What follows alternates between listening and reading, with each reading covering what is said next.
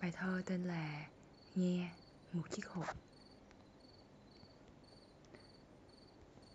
Tôi, một thể rỗng chật chội trong hơi thở của những nghĩ suy không ngừng bấm còi in ỏi.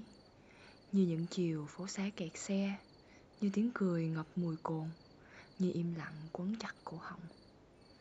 Hôm qua tôi đã bao giờ tự do, đã bao giờ cho mình mở hộp hòa vào bóng đêm bên ngoài lằn ranh của sợ hãi.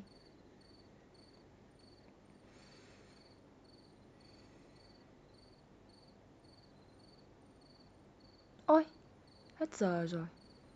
Thôi, không nghĩ nữa. Đi ngủ đã. Ấp ôm những câu hỏi như gối em. Ngày mai. Mở mắt. Sàn 嗯。